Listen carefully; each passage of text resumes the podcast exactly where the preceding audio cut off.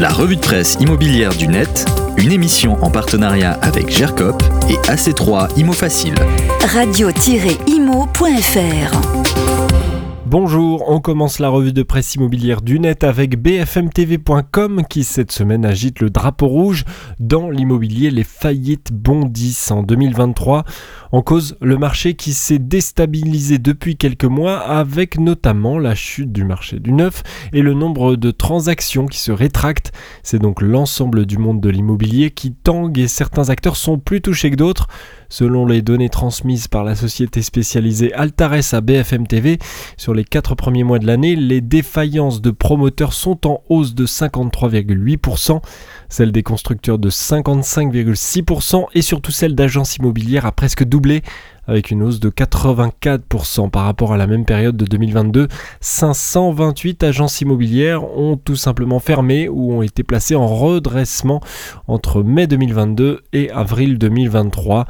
Du côté des courtiers, c'est aussi très très tendu. Le nombre de défaillances a atteint 142 en un an à fin avril, soit une hausse de près de 78% par rapport à la période précédente. Selon Altares, le nombre de défaillances annuelles ne dépassait pas les 50 il y a 5 ans. On est donc à 142 aujourd'hui. Nos confrères de BFM TV apportent bien sûr la nuance sur ce point. Selon l'APIC, l'association des professionnels intermédiaires en crédit, euh, le nombre d'intermédiaires en opération de crédit, et donc les courtiers, est passé de 26 700 en 2016 à 34 000 aujourd'hui, soit une hausse de plus de 25%. C'était donc un secteur très florissant, la chute paraît donc plus forte. Le monde de l'immobilier vit donc une réelle crise et les effets sur les entreprises commencent donc à bien s'en ressentir. Un autre phénomène très précis dans l'immobilier qui est en train de se confirmer et la presse en parle, notamment Le Monde. Cette semaine, à Paris, les prix sont en baisse et la tendance devrait s'accélérer selon le quotidien qui garde quand même le conditionnel. La capitale qui a connu une activité exceptionnelle en 2022 est désormais en baisse très forte de 18% au premier trimestre sur un an avec seulement 8000 ventes. Le marché de la maison ancienne francilienne, le plus dynamique depuis la crise sanitaire, chute, lui, de 25%, nous dit l'article, sur la base des chiffres des notaires du Grand Paris.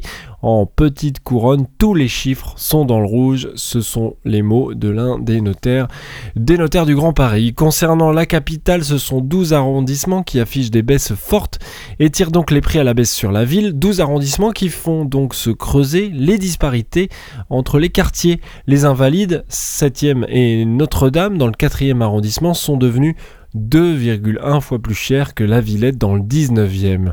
Les notaires du Grand Paris n'ont pas le sourire avec ces mauvais chiffres et pointent du doigt ces dossiers qui parfois ne sont pas examinés par les banques et occasionnent donc une hausse des refus de crédit. Le journal Le Monde note qu'entre les taux du marché auxquels les établissements bancaires se refinancent et les taux de crédit qu'ils peuvent proposer aux clients, compte tenu du taux d'usure, les prêts à l'habitat les intéressent en effet beaucoup moins que par le passé. On termine pratique la revue de presse dans le progrès avec les questions qu'on peut se poser. Est-ce qu'investir dans une passoire thermique est un bon ou un mauvais investissement? Ah oui, on le sait, les établissements classés F et G ne seront bientôt plus louables et s'en débarrasser devient un enjeu. Encore faut-il pouvoir trouver un acheteur, mais est-ce une bonne affaire, tiens, dans l'autre sens, de racheter et donc de rénover un appartement de type euh, passoire thermique? Le progrès nous donne les bonnes pistes et les pièges à éviter sur la base d'une étude de Flat Looker et de choses à savoir aussi comme cette TVA à 5,5% réduite donc pour des travaux de rénovation. C'est à lire dans la presse cette semaine. Retrouvez les liens vers les articles de BFM TV, du Monde et du Progrès sur le podcast de la revue de presse. On trouve ça sur le site et sur l'appli Radio Imo. La revue de presse immobilière du net, une émission en partenariat avec GERCOP et AC3 Imo Facile. Radio-imo.fr